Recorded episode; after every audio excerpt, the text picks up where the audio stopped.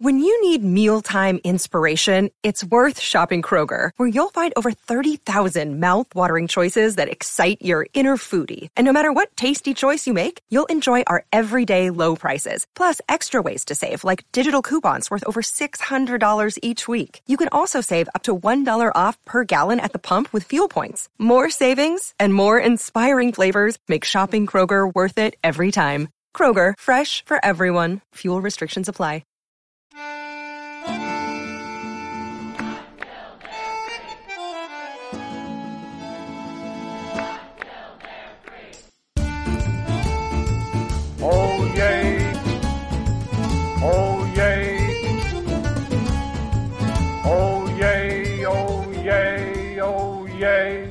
Willkommen, bienvenue, welcome. No, this is not cabaret, it's Think About It, a podcast about the power of ideas and how language can change the world, with Uli Baer. Let's say a university decides to adopt absolute free speech rules. Anyone can speak, including people who promulgate hate speech, absurd views, or deeply offensive and even illegal points of views. Has a university then done its job fully? Has it created a free marketplace of idea that works for everyone? Professor Corey Brettschneider, who teaches political theory and public policy at Brown University, disagrees. While he thinks that absolute speech rights should prevail, he also thinks the university has a second obligation. The university has ways of speaking, of expressing its values, of making them unambiguously clear. He argues that universities can indeed and must indeed speak when they have such rules that all speech should be permitted. I speak with him about these issues that he's addressed in other works. He's a scholar of constitutional law. He has a JD from Stanford University and a degree in political science from Princeton. And he's thought deeply about the limits of free speech and the way democracy must articulate its values in other ways. Really excited to speak with Professor Corey Brettschneider today. Professor Brettschneider is professor of political science at Brown University. You have a degree in politics from Princeton and a law degree from Stanford. So you're both a political scientist and someone who's an expert in constitutional law and in legal theory. Thank you, first of all, for joining me today. Uh, so, my pleasure, and looking forward to the conversation. So, Corey, so you're the author of two really important and interesting books that seem to have gotten more relevant recently. One is out, one is coming out. The first book that you published a few years ago, When the State Speaks, What Should It Say? How Democracies Can Protect Expression and Promote Equality. So, a question of when the state speaks, what should it say? And then your other book we'll touch upon a little bit, coming out soon, later this year The Oath and the Office A Guide to the Constitution for Future Presidents. Let's hope it's also for the current president. he may be listening in. Can always hope. That's right. That's right. And, uh, and to start us out, the book you wrote a little while ago, When the State Speaks, What Should It Say, has an argument where you sort of walked right into a debate that's now been roiling the nation for the last two years of is there any cause ever, any reason ever to regulate speech on behalf of the government? Right. So could you Uh, say how you got into this topic and why you t- picked this, this area? And in your subtitle, you say to protect expression, free expression, and to also promote equality, those two values. Exactly. Yeah, I think that I am attracted to questions where I feel like there are sort of two rigid sides to a debate, and my interest is in finding a third side. And I had an intuition, I've had an intuition for a long time that that's really true of the state of affairs, not just in the debate of political theory about free speech, but also in the state of the law. So in the United States, we have a rule in constitutional law and First Amendment free speech jurisprudence called viewpoint neutrality. And what that doctrine says is that any opinion, basically, and speech goes beyond this, but at minimum, any opinion gets protection, and the government can't in, involve itself in a discrimination between viewpoints, at least when it comes to things certainly like the criminal law. Now, that's a very radical view that's very different, not only from Europe, but actually for really the rest of the world. I think it's every country in the world, except for the United States, has more restrictive free speech rules than we do. And in particular, hate speech is where that clash happens. So in the US, certainly you can ban true threats and incitement to violence. But what you can't ban is what I call a hateful viewpoint or an opinion that African Americans or Jews or based on race or ethnicity that somebody is inferior to another, even under law. So things like advocating genocide, for instance, or denying the Holocaust are protected speech in the United States. And of course, in Europe and many other, well, the rest of the world, the, there are different categories for limiting opinion, especially in these areas. So my intuition, my hope at the beginning of the book, and well, it's what I, I did in the book, is to try to say, you know, if there's a way, there is a way, I think, of defending the U.S. view, but it can't be just ignorant of the threat faced by hateful viewpoints. They're viewpoints that threaten the foundation of democracy. If they win out, democracy is gone. There's certainly not going to be a First Amendment. And people who hold these views are not fans of the First Amendment. I think that American theorists, to be blunt, and philosophers, and also the legal opinions, have just done a bad job of explaining how the concern about the danger of these viewpoints fits with our very radical jurisprudence. So that's the ambition. So if we start with the first premise, you're saying that the America, you know, United States has carved out a special position and we all agree and understand why we would want to give every citizen the right to express him or herself, because the idea of self governance is that everybody should contribute. So, on principle, it's a good idea. Let's let anybody speak, and then before we even get to hate speech or kind of you know virulent racism or a kind of speech that wants to overthrow the government or get rid of the rights right. to speak so the idea behind is if you could lay that out because as you say it's specifically American. But uh, Americans tend to believe, and I think rightly so, it has something to do with our form of democracy. It's not just yes, an absolutely. American way, but not just we're not Canadians, we're right? but but somehow it protects inherently our idea of what democracy should be, right? That we can all yes, say what we want to say. Yes, that is exactly my starting point, and I'm, I guess, impressed and inspired by a Brown professor. People often think that I'm picking this theorist because I teach at Brown. It's also, I think, he was the greatest 20th century thinker of free speech. Alexander Meiklejohn really did the best job of connecting those two things. And he does it with a beautiful metaphor. He says, Imagine that we're all in something like the New England town meeting and this is a meeting where there's a form of direct democracy and you know people are going to vote at the end of the meeting on some issue and let's just imagine that the meeting this isn't his example but it's mine that, that we're debating something very banal like do we build a bridge on the north side of town or the south side of town and people are speaking and the, the moderator who's really his job is to call on people decides you know what i'm sick of hearing the arguments for the north side of town these people are ridiculous they would, you know, build a bridge to nowhere. There, there's no empirical argument for this bridge. And he just starts intervening by saying, I'm going to cut the dumb people off or the arguments that I don't like off. Now, intuitively, and this is Meiklejohn's example, but I, am pulling it out, there's something wrong with that. Not just because it interferes with the right of the speaker in a democracy, but if you're going to vote, north or south, and you can't hear half the argument, then how are you going to be able to make a vote as an informed citizen? So that sort of intuition pump, that story, that metaphor, helps us to see why, as listeners in a democracy and as speakers, you have to be able to hear all viewpoints. Now, that includes, in my view, viewpoints that are really opposed to the foundational ideals of the United States constitutional system, arguments against democracy. All of these things are things that I think we need to be able to hear, even if they are, you know, in so, the moderated word stupid or wrong or hateful. So what's being protected is both the right of the individual speaker and the right of everybody else to hear every opinion out there. Absolutely. And to be yeah. sure we don't accidentally or deliberately suppress one position which we may not know yet is maybe a good one or an in- important one or an in- interesting one. So we are trying to put information into the system from as many places as we can and we don't want some magistrate, some town hall you know, someone presiding right. over the town hall or the government with force to be able to say, you can't speak any longer here, you're done now.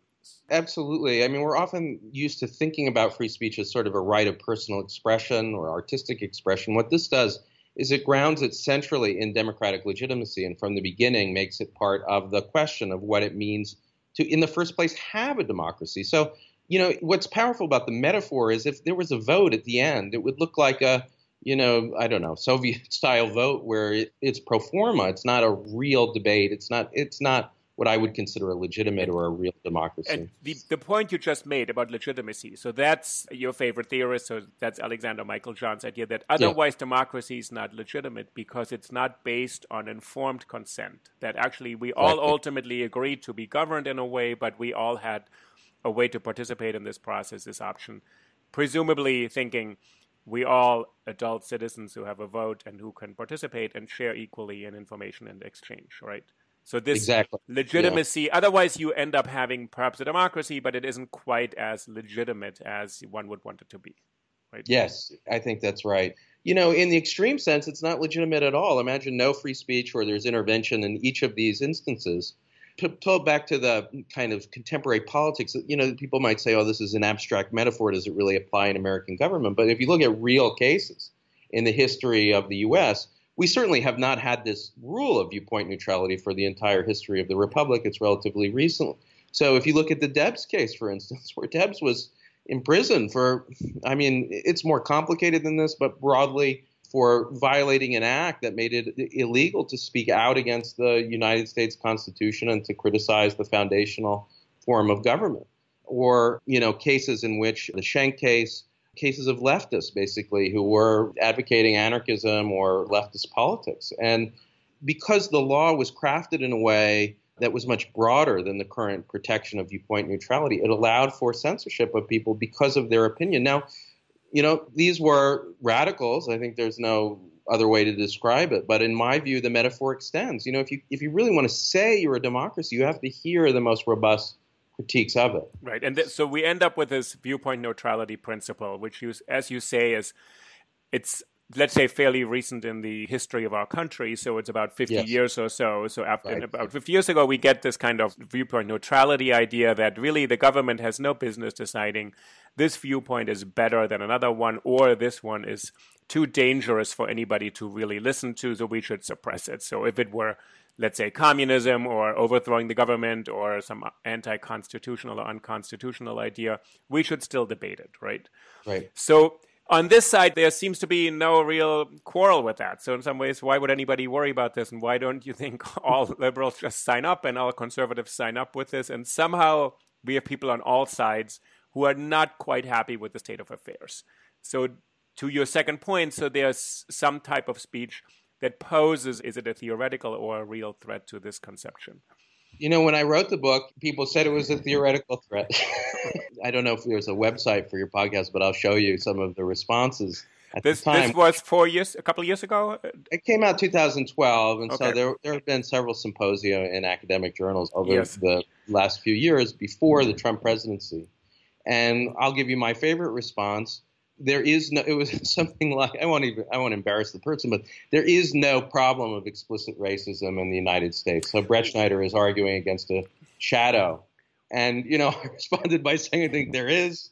Well, actually, this is this is really important. I mean, I think we'll get to it. I think actually there are very reasonable people who say the threshold is not met.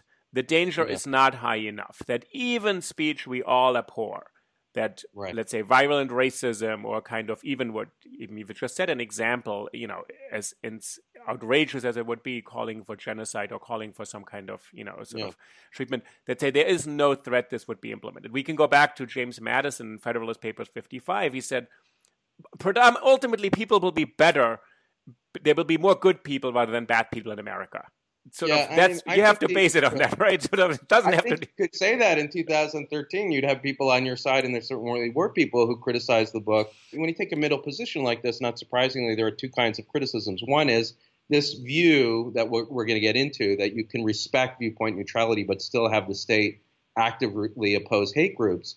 That it's too strong. It betrays the American tradition, and basically, as you said you know, the culture will take care of it. That stuff is very minor. It's not a lot of it. It'll disappear. It's not a real threat. And so it doesn't justify this apparatus. On the other side, more from, I guess, Europeans, I'd say I've gotten it, or Australians, they've said my view's too weak. So on this first point, I think before the Trump presidency, people said things like that. But now I, I don't see how you could believe it. I mean, the president of the United States is a, a, a, an example of a public figure who's embraced hateful viewpoints, or certainly in the Charlottesville case, I say this in the book, you know, said that they were equal. Right. you know, that it's not going to take sides. There are good people on both sides. That sort of, you know, oh, it's, you know, all okay, all views are the same. That's a true threat. I mean, to the republic. And that and, tests that tests the theory that we can say we can tolerate all this speech, but we must never condone or endorse it. But you've carved out a slightly different position. So in your book, right. so when the state speaks, your position is kind of a, what you call value democracy, which is slightly different to say it's viewpoint neutrality, yes, but the state must do something else. Right? Correct. Could you explain? This is a kind of a new proposal. It's a little bit different, right. I think, from other people. Yeah, I think it's new. I, I, I haven't seen anyone else take the, this position at least before. But the view is that viewpoint neutrality is right for all the reasons that we've been talking about up until now. But because of, at the time I said the potential, now I'd say the, the real present threat of these viewpoints winning out that they pose to the Republic and the opposition really that they pose to the underlying idea of democracy. They are anti democratic viewpoints, hateful viewpoints, almost by definition. They deny the equality under law of people based on race and gender and uh, I'd add sexual orientation. Can we stay there for a moment? Can you explain it yeah. a bit more? So, an anti-democratic viewpoint. So, yes. what we want to get to is to say it's is it just a viewpoint, but to just define what is anti-democratic about it, or what it goes against what principles.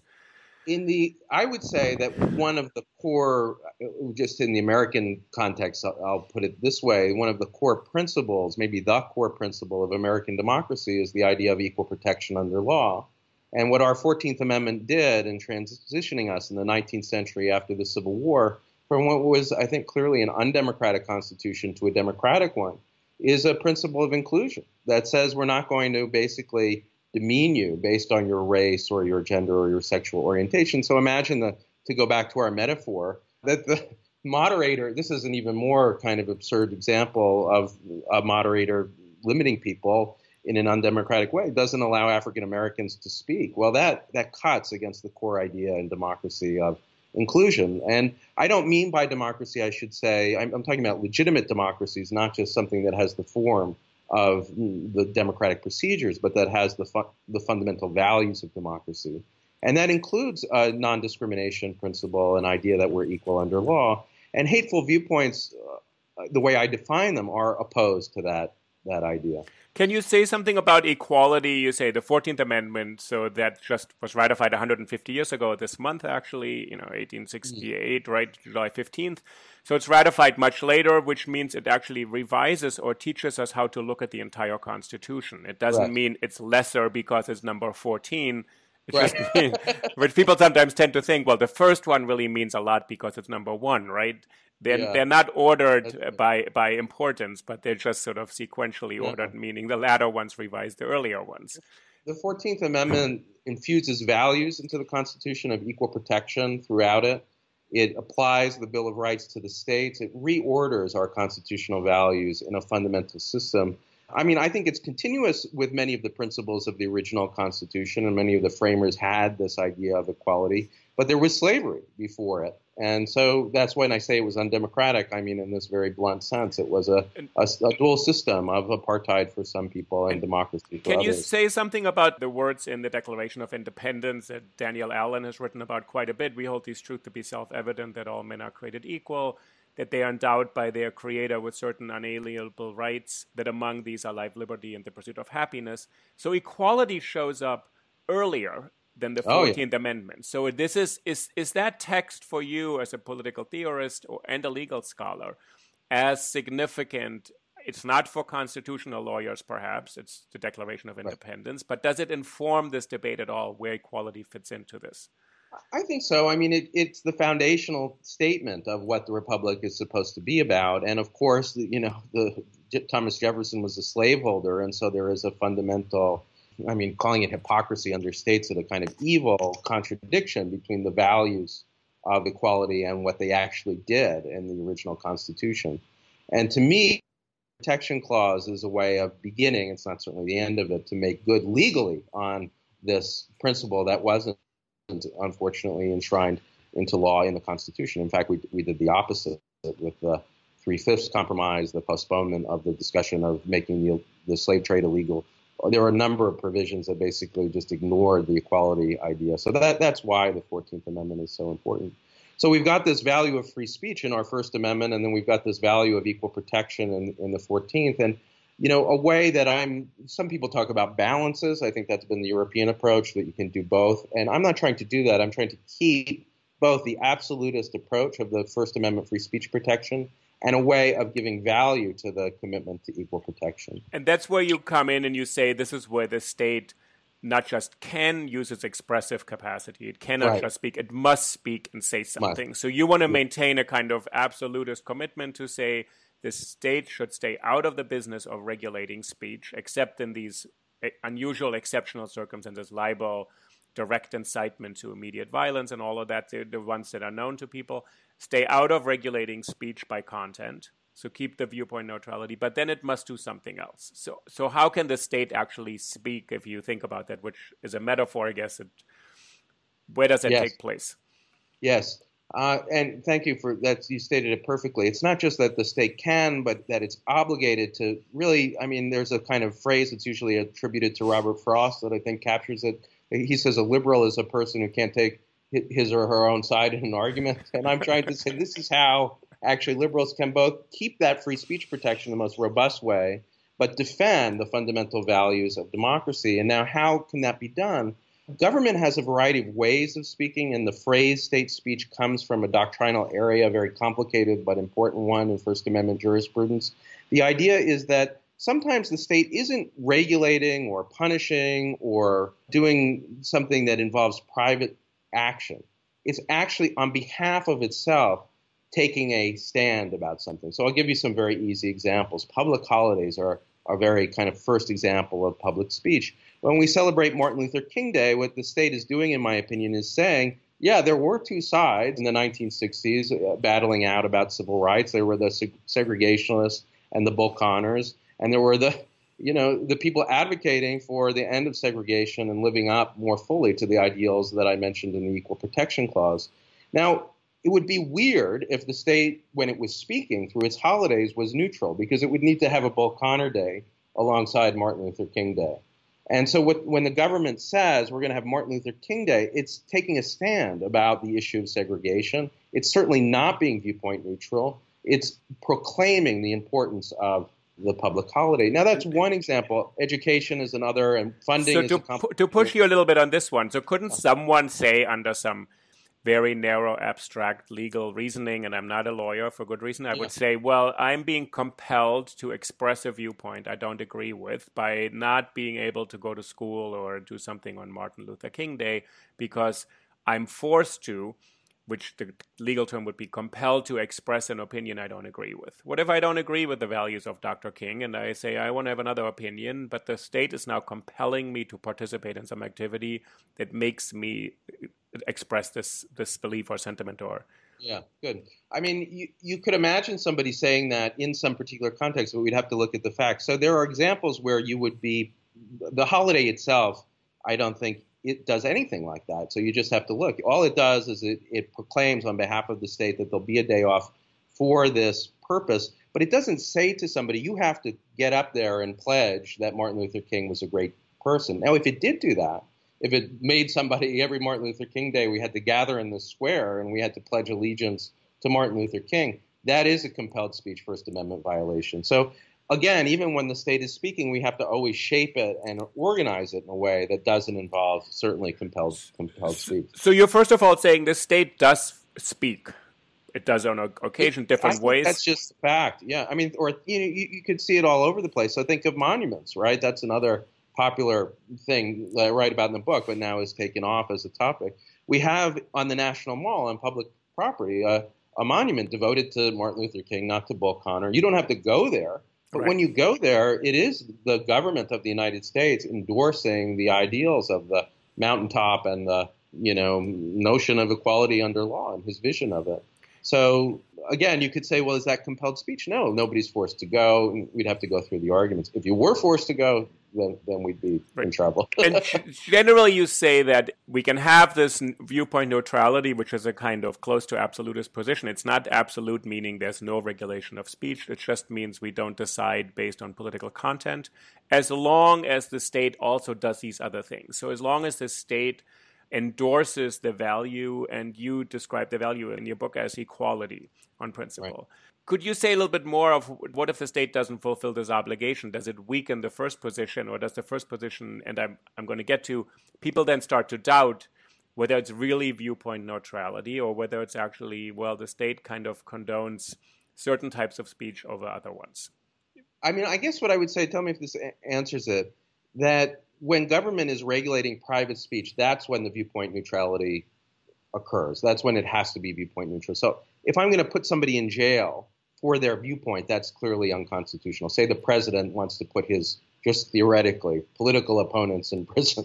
That's a violation, you know, clearly of viewpoint neutrality. Or if you had a case like Debs again, or putting anarchists in jail, those are all places where viewpoint neutrality applies, and if we did those things, we would violate it.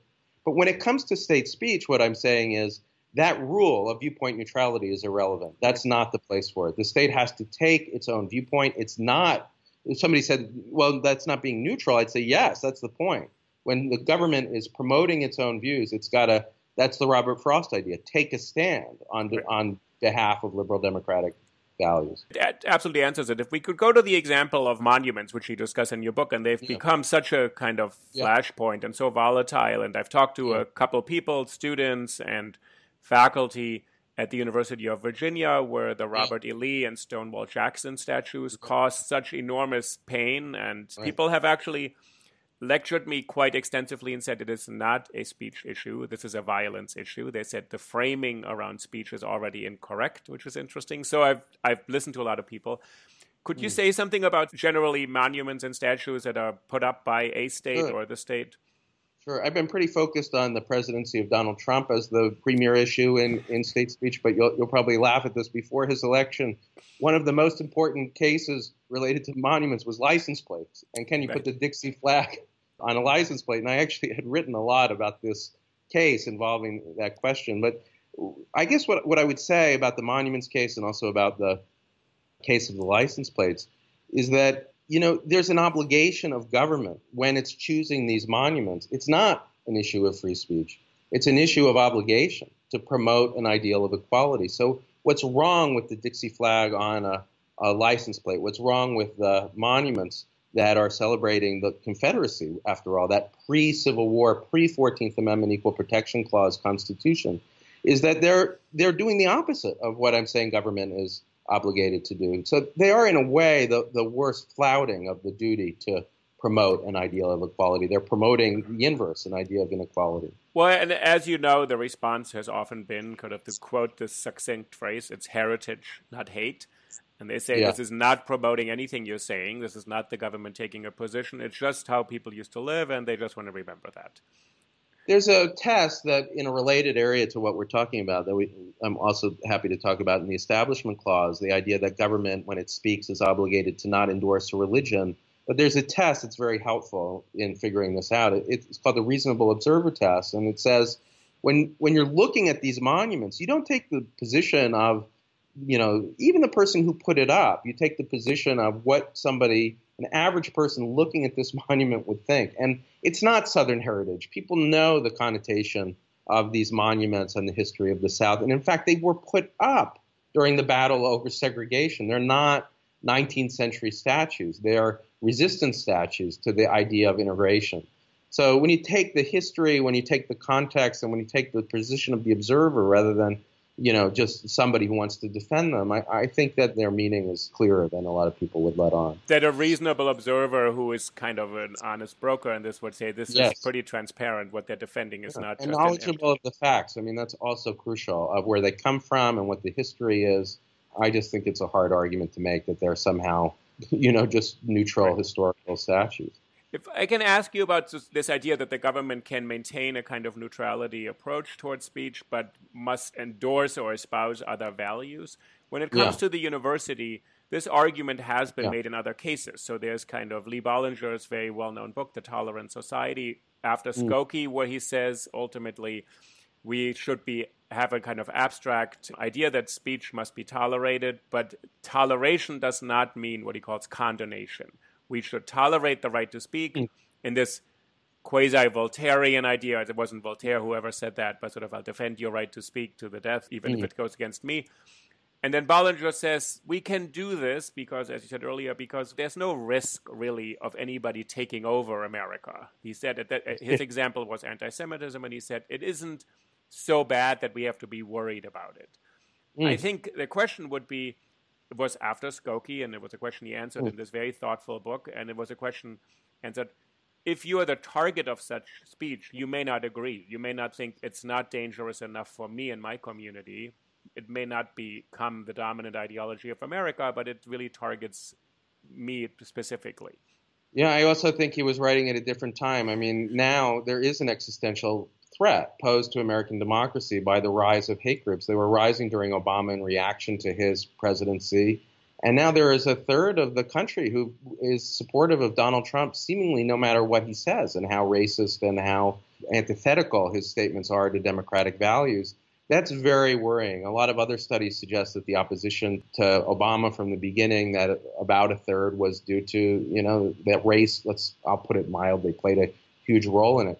Those are, once that gets politicized, that isn't just a threat on a micro level, it's a threat, period. So the real question to me is how do you fight it? I mean, that's what we're really talking about, both on a micro level, of course, that matters, and also on a macro level. And my answer is that we don't need to just abandon the commitment that Bollinger said when the facts change, that there are tools outside of the criminal law for doing this. And that's partly things like holidays and trying to have government act in a way that promotes these values, but also more specifically in terms of funding, and also aggressively pursuing, unlike Skokie, I think a lot of people thought that the battle in Charlottesville was going to be like Skokie, but those people came with the intent of provoking a riot. And so Roberta Kaplan and others are going after them on civil matters because there was an intent to incite. So that's a kind of other category too, where threats themselves can be combated. And can you say something about this changed situation with uh, President Trump? So President Carter when he was interviewed about Skokie, he didn't want to answer. He was kind of cornered, and they said, "What do you mm. think?" And he said, "You know, abhorrent. We disagree with all of these views. They're vile. They're un-American. They're anti-American. But we leave it to the courts." President, you know, George Walker Bush, when he was asked about David Duke, he actually said something about a local state election in Louisiana and said, This is not someone who ought to represent American citizens. Right. He's not fit to be a politician. So he actually yeah. intervened in a political battle that would not be appropriate for a president. So from Carter to Bush to Clinton to Bush to Obama, every president had always said, I will respect the law which means you can say whatever you want as a private mm-hmm. citizen, mm-hmm. but I really strongly condemn this type of speech. Exactly. And my theme in the entire book is protect the speech, recognize it has a, an entitlement to exist, especially if a person is running for office, but government also has to condemn it. And those presidents did exactly what I'm saying. It was almost intuitive that that's what they should do. So when Trump said there are good people on both sides of the Battle of Charlottesville, the people who came to riot and the people who, you know, were rioted against, it stands out as a violation of the core principle that I'm talking about that government, the president, certainly a primary role of the president is the bully pulpit. It's to speak, it's to set the national tone, the values. And so the president, when he disregards that tradition that you so well put in, I'd add Obama when the Koran was burned on the West Coast and there were riots in Pakistan and other places he defended free speech in these ads, and uh, State Department at least did, and condemned also the burning of the Koran. And that tradition is a is a pretty long and important one. There are early examples of presidents who are more in Trump's tradition. Woodrow Wilson is a terrible example of a, you know, well, let's just be blunt, a, a president who used the bully pulpit in a racist rather than a non-racist way. But when Trump did this, it, it really broke with this core obligation of presidents to defend. Think of the oath, right? To defend, uphold, and defend the Constitution of the United States. That includes, in the modern sense, primarily the Equal Protection Clause, and yet a president is failing to do it. And I think I've, I've asked this before. I think in a in a strange way, I actually think President Trump echoed a lot of sentiment that had been quite prevalent and that I'd been actually witness to and directly been uh, sort of yeah. sub- subjected to by a, a, huge number of liberals who said, until Charlottesville, you must hear both sides. And he oh. meant to ape or kind of echo this sentiment in a kind of clumsy way because he has this kind of gift to explode politically taboo subjects. Yeah. And he meant to say, there are positions on both sides we should listen to. He ended up saying something really offensive to a lot of people, but I think he actually tried to be in this way of, well, there's two sides to everything. And what I'm interested in is that the students in university conflicts had said for quite a while, we don't really trust that you guys are so viewpoint neutral. We actually think you're sort of tolerating a little bit too much the other side. You're allowing these racists to come to campus and you keep on intoning the First Amendment, the First Amendment, but we don't see, see enough what you say, this kind of core obligation by people in authority to speak out very loudly and strongly against that yeah. viewpoint. Well, I mean, I was visiting at University of Chicago Law School when they were drafting the Chicago Principles, and this sort of a great place to maybe think about it. And I mean, I'll just say what my suggestion was. They, in, in the end, didn't take it. There was an earlier report by called the Kalven Report, the turn of the century. Or actually, I, I don't want to get the date wrong. I think it was later. It was more mid, closer mid-century. But the, the Kalven report, at any rate, had a provision in it when it said from time to time when the university's values are threatened, it actually, as a speaker, that was the point, can take its own viewpoint. And so my suggestion, addition, addendum to the principles, the Chicago Principles on Free Speech, which are very neutralist in their way of talking. They basically say the university's obligation is to protect all viewpoints and not to intervene. I agree with that when you're talking about regulating, but I think you also need the university to take a stand against certainly hate groups. So in the Berkeley case, should Milo have the right to come to campus if he's invited by a campus group? Absolutely. But I think the university as an institution also should and can, and people who think the First Amendment prohibits this are flat out wrong for reasons I've explained, condemn them. And so I, yes, I think that this, I've got a, a lecture that I just gave at the University College London and a kind of draft of this project where what I'm saying is that yes, the university also should protect all viewpoints, make it clear that you're not going to get kicked out for for saying something even racist, denying the Holocaust. I don't think that's a offense worthy of being thrown out of a university. But should professors correct people who deny the Holocaust? Should they speak out against hate groups or against my yes? And should the university presidents, on behalf of the university in their official capacity? Absolutely. Can you explain a little more from the analogy of what the state can do in its expressive capacity? Yeah. Because I think a lot of students and faculty have said it just doesn't suffice right now to just say, well, we strongly disagree with right. person X, but uh, he or she can come to campus. And they say, well, yes. that statement is drowned out in the brouhaha and the social media, and this person is just going to exploit having been given this opportunity to speak at UC Berkeley. And the statement yeah. by the chancellor or president or dean, whoever, is completely lost on everybody else.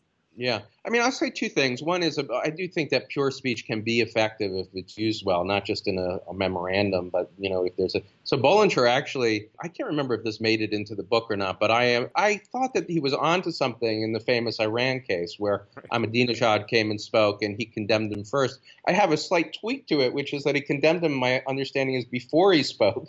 And I think I might have waited until after. But you know that made news. It was. I don't think anybody thought that Columbia was complicit. If anything, they thought he was too aggressive. So just restate the case: was Ahmadinejad was invited to speak. Bollinger right. introduced him. It right. did, and did what you want him to do, right? To say we right. completely condemn and disagree with everything you're about to say. Right. At I which, might have waited until after he spoke. At which, at which Ahmadinejad said, I regret to see that you have no faith in your students' capacity to form their own opinions because they should just listen to me and think whether I'm right or not. right, right. And that's a nice battle between my view and the neutralist one. And I just add if he did it after the fact, if yeah. he listened to it, that it's compatible. When the university president condemns them, it doesn't take away from students' rights to believe what they want. They're not getting kicked out if they choose Ahmadinejad over, over Bollinger. So I think that the president of Iran in that case was just wrong and Bollinger was right. But that said, you know, I also agree that it's not enough. And so one of the things in the book, a big part of it, and in the constitutional jurisprudence, this is a huge controversy. I think that when it comes to state funding, and we might analogize too with the funding of student groups, that the government and the university can promote certain viewpoints. Now, this is a very complicated area of law, but uh, recent case illustrates the controversy, and I'll, I'll, give both sides. You know, we're in heavy terrain now. The Christian Legal Society is a student group at Hastings Law School, and they allow gay students to be in the group, but they are not don't allow them to be president, vice president. They can't have officer positions. And Hastings defunds the group. They say basically you can meet on campus, you can use the facilities if you know as a student, but you, you're not going to be recognized as an official student group. You can communicate on email, but we're not going to fund you. That was the crucial idea. And the Christian Legal Society sued. They got an amazing First Amendment lawyer, Michael McConnell, to defend them. He did a great job. But in the end, what the court said, and I agree with the conclusion, I don't agree with the reasoning, but what the court said in the end was, you know, no, basically, university funding for the travel fund, for recognizing the group, doesn't mean the strictest kind of protection of all viewpoints. Now, they tried to fudge it a little. They claimed that that was consistent with viewpoint neutrality. I think that's not a clean way to do it. The truth is, because they said tolerance was viewpoint neutral, so that part of the reasoning I really don't like. It's not being neutral. They're saying that basically this group that is discriminating, you know, is going to be defunded. Period. And I think that's consistent with the state speech idea, the obligation to promote values of equality and not others. And I think universities can and should do that. That if a group, if it's doing it, there's an earlier case, for instance, about defunding Christian groups. I think that's discriminatory in itself. It shouldn't do it that way. But if it's saying we're not going to give funds to hate groups or groups that are actively pro Milo, that's not only allowed, certainly under the jurisprudence, but it, it's a good thing to do. Right. So that's a way of, of showing that, you know, it's not this either or. It's not allow it or don't allow it. It's allow it and condemn it, allow it and defund it, promote other ideas. You know, I mean, certainly a, a anti-racist group on campus that's about the un- university's values of, of forming a community, you know, that's tolerant, that's not racist, that welcomes everybody from all backgrounds. That's where the money should be going. And well, that's not a natural way of doing it. It's interesting, and you keep on going back to this value of equality, which is mm. one in, in higher education. It's it's both a legal concept that actually has to be implemented. Right. As sort of you know there's certain kind of federal requirements that equality right. has to be established, and the courts have always struggled in a way to leave universities alone, let them decide how to best educate and do research and create those conditions, but at the same time without violating any equality principles. Do you think today? When you look back, you wrote this book a few years ago. Now we have a new president, and we have a really a kind of heightened attention on the issue of speech. And there's a lot of distrust on both sides. I frankly would not believe that some of the speakers coming to campus are really coming to teach us about the Constitution. I think they're actually there for other purposes. And mm. some of them maybe that they're actually against equality principles, and some of them are real concerns about kind of lack of viewpoint diversity in colleges. Mm-hmm. But where you said earlier there are modes to counter this. There are more productive ways. It doesn't mean we have to regulate speech the yeah. way Canada or France or the UK would, but we can stay Americans, stay the course, even in this time of crisis. So yeah. This yeah. I guess that's your book coming out also that you are hopefully yeah. send, sending well, to the White House. yeah, yeah. yeah, I think people should buy buy one and send one to the White House. Yes. Uh, I mean, what the oath in the office is about is just trying to say that these are the ideals of the American Constitution. They include the protection, certainly, of all viewpoints. And they include also, I mean, the book isn't just about speech. There are chapters on the bully pulpit and a chapter on free speech and a chapter on the Establishment Clause, and those are the most speech related. But it's also about other areas, certainly about executive orders, about the war powers, and also about, in the end, the question, I guess, which gets to what you're saying of how to stop a president that disregards the oath and, and what to do. And we have mechanisms of trying to stand up to it. The president can say whatever he or she wants, but if they repeatedly speak out against the Constitution, the impeachment process allows for the removal of a president that violates the oath of office. And I think among the different things that might be brought up in stopping a president, that's one of them. So, yes, there are tools in American government for universities. There's lots of leeway, I think, between the protecting on the one hand and the doing nothing, basically. Right. Are you concerned in some ways, and if you're, you know, teaching in a university, when students express to you concern, are you concerned that there's a, a threat to the long lasting traditions of our democratic ways of doing things in this current moment? Or is this an un- unwarranted concern? As they will get through this, no problem. Constitution is strong. I mean, I, I think the sort of nightmare scenario that I'm talking about in the book, I mean, I begin the book in the When the State Speaks by talking about two dystopic visions. Right. is the one that Europeans fear if you have the First Amendment protection of all people. You don't have the tradition of militant democracy that says, you know, parties are going to be banned if they're Nazi or fascist, and you allow all of them. And the nightmare scenario I call the hateful society, and it's one in which the First Amendment allows for the percolation, I guess is the right word, of hateful viewpoints that spread and take over. Now, yeah, I think that when one third of the country is voting for this president, no matter what he says, and when the president, the leader, the person supposed to be speaking on behalf of all of us, says there are two sides in the debate between racist uh, Nazis and their opponents, that is an existential threat to American democracy. So it is imperative that we start to think about mechanisms for stopping it. And, you know, some of it is using counter speech and but in the book i you know i go way beyond what i'm saying in the, the specific question of you know about the rules of hate speech that you know the states have an obligation in speaking out of, in resisting i think federal policy that tries to commandeer them and the constitution creates not just the right to speak out against the president through the first amendment free speech protection but many many mechanisms to to resist i was involved in the travel ban case which is about the idea that even though a president can say whatever he wants he can't make laws based on prejudice.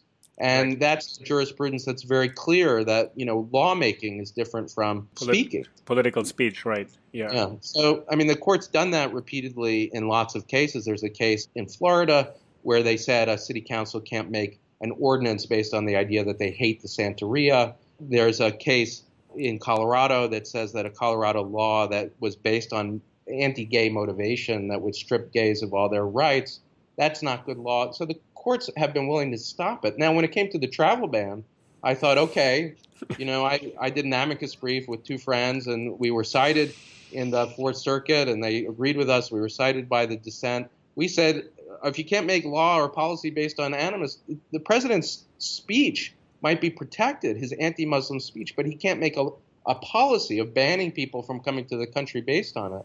And we got four votes for that position we got four votes against us, and Justice Kennedy, our crucial vote, sort of didn't want to take a side. He said both sides were right.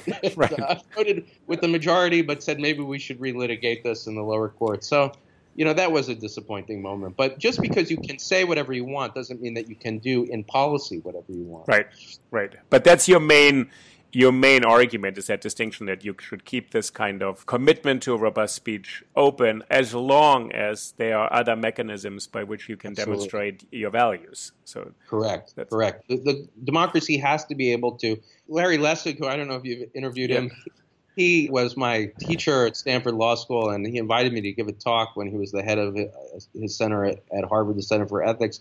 And he introduced me by saying this is going to be an example of militant democracy light and, you know, he was sort of like, you know, you could see what he's saying, right? That militant democracy is about the idea that we don't allow racist political parties, we ban certain kinds of.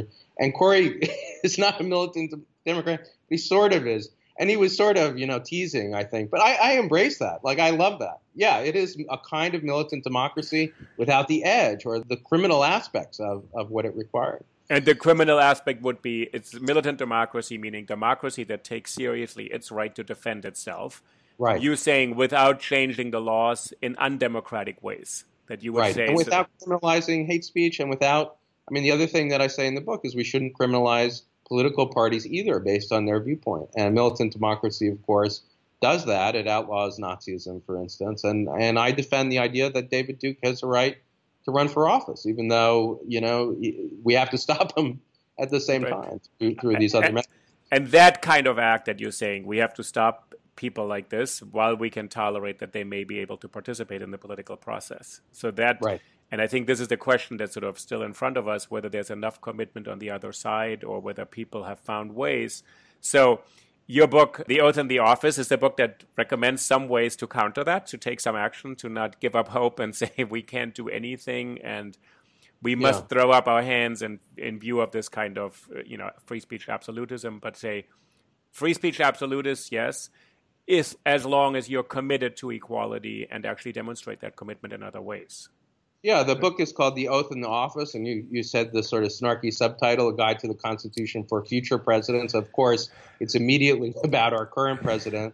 And a big portion of the book is about these mechanisms that we have. Now, this goes beyond speech, but to stop a president who disregards the oath. I mean, not just when it comes to speech, but, you know, in a variety of different ways. One crucial thing that this takes us beyond the, the question of speech, but is when it comes in the criminal law to the question of whether or not the president can be indicted. We're in the midst of a big debate about this. And I take a strong Madisonian, I call it, position throughout the book about constraints on the presidency. There are some who think the president is special, the president cannot be subject to criminal law while in office, criminal indictment. And it looks like this new nominee to the Supreme Court, unfortunately, has that view. And I, in that, that book, take a strong position on the other side, with, by the way, Ken Starr and the nominee's previous position, which was that the president is not above the law and can be indicted in office, and that even though he has a right to speak, certainly, that he doesn't have a right to commit crimes.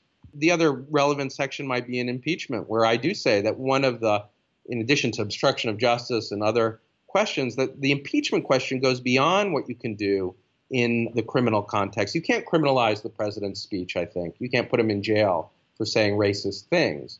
But can you impeach him for saying racist things? I think so. I say that impeachment is not a criminal process. The phrase high crimes and misdemeanors is not meant to convey criminal law. There's no criminal category of high crime. It's about disregarding the oath. So certainly these statements are on the table when it comes not to criminal punishment, but to removal from office.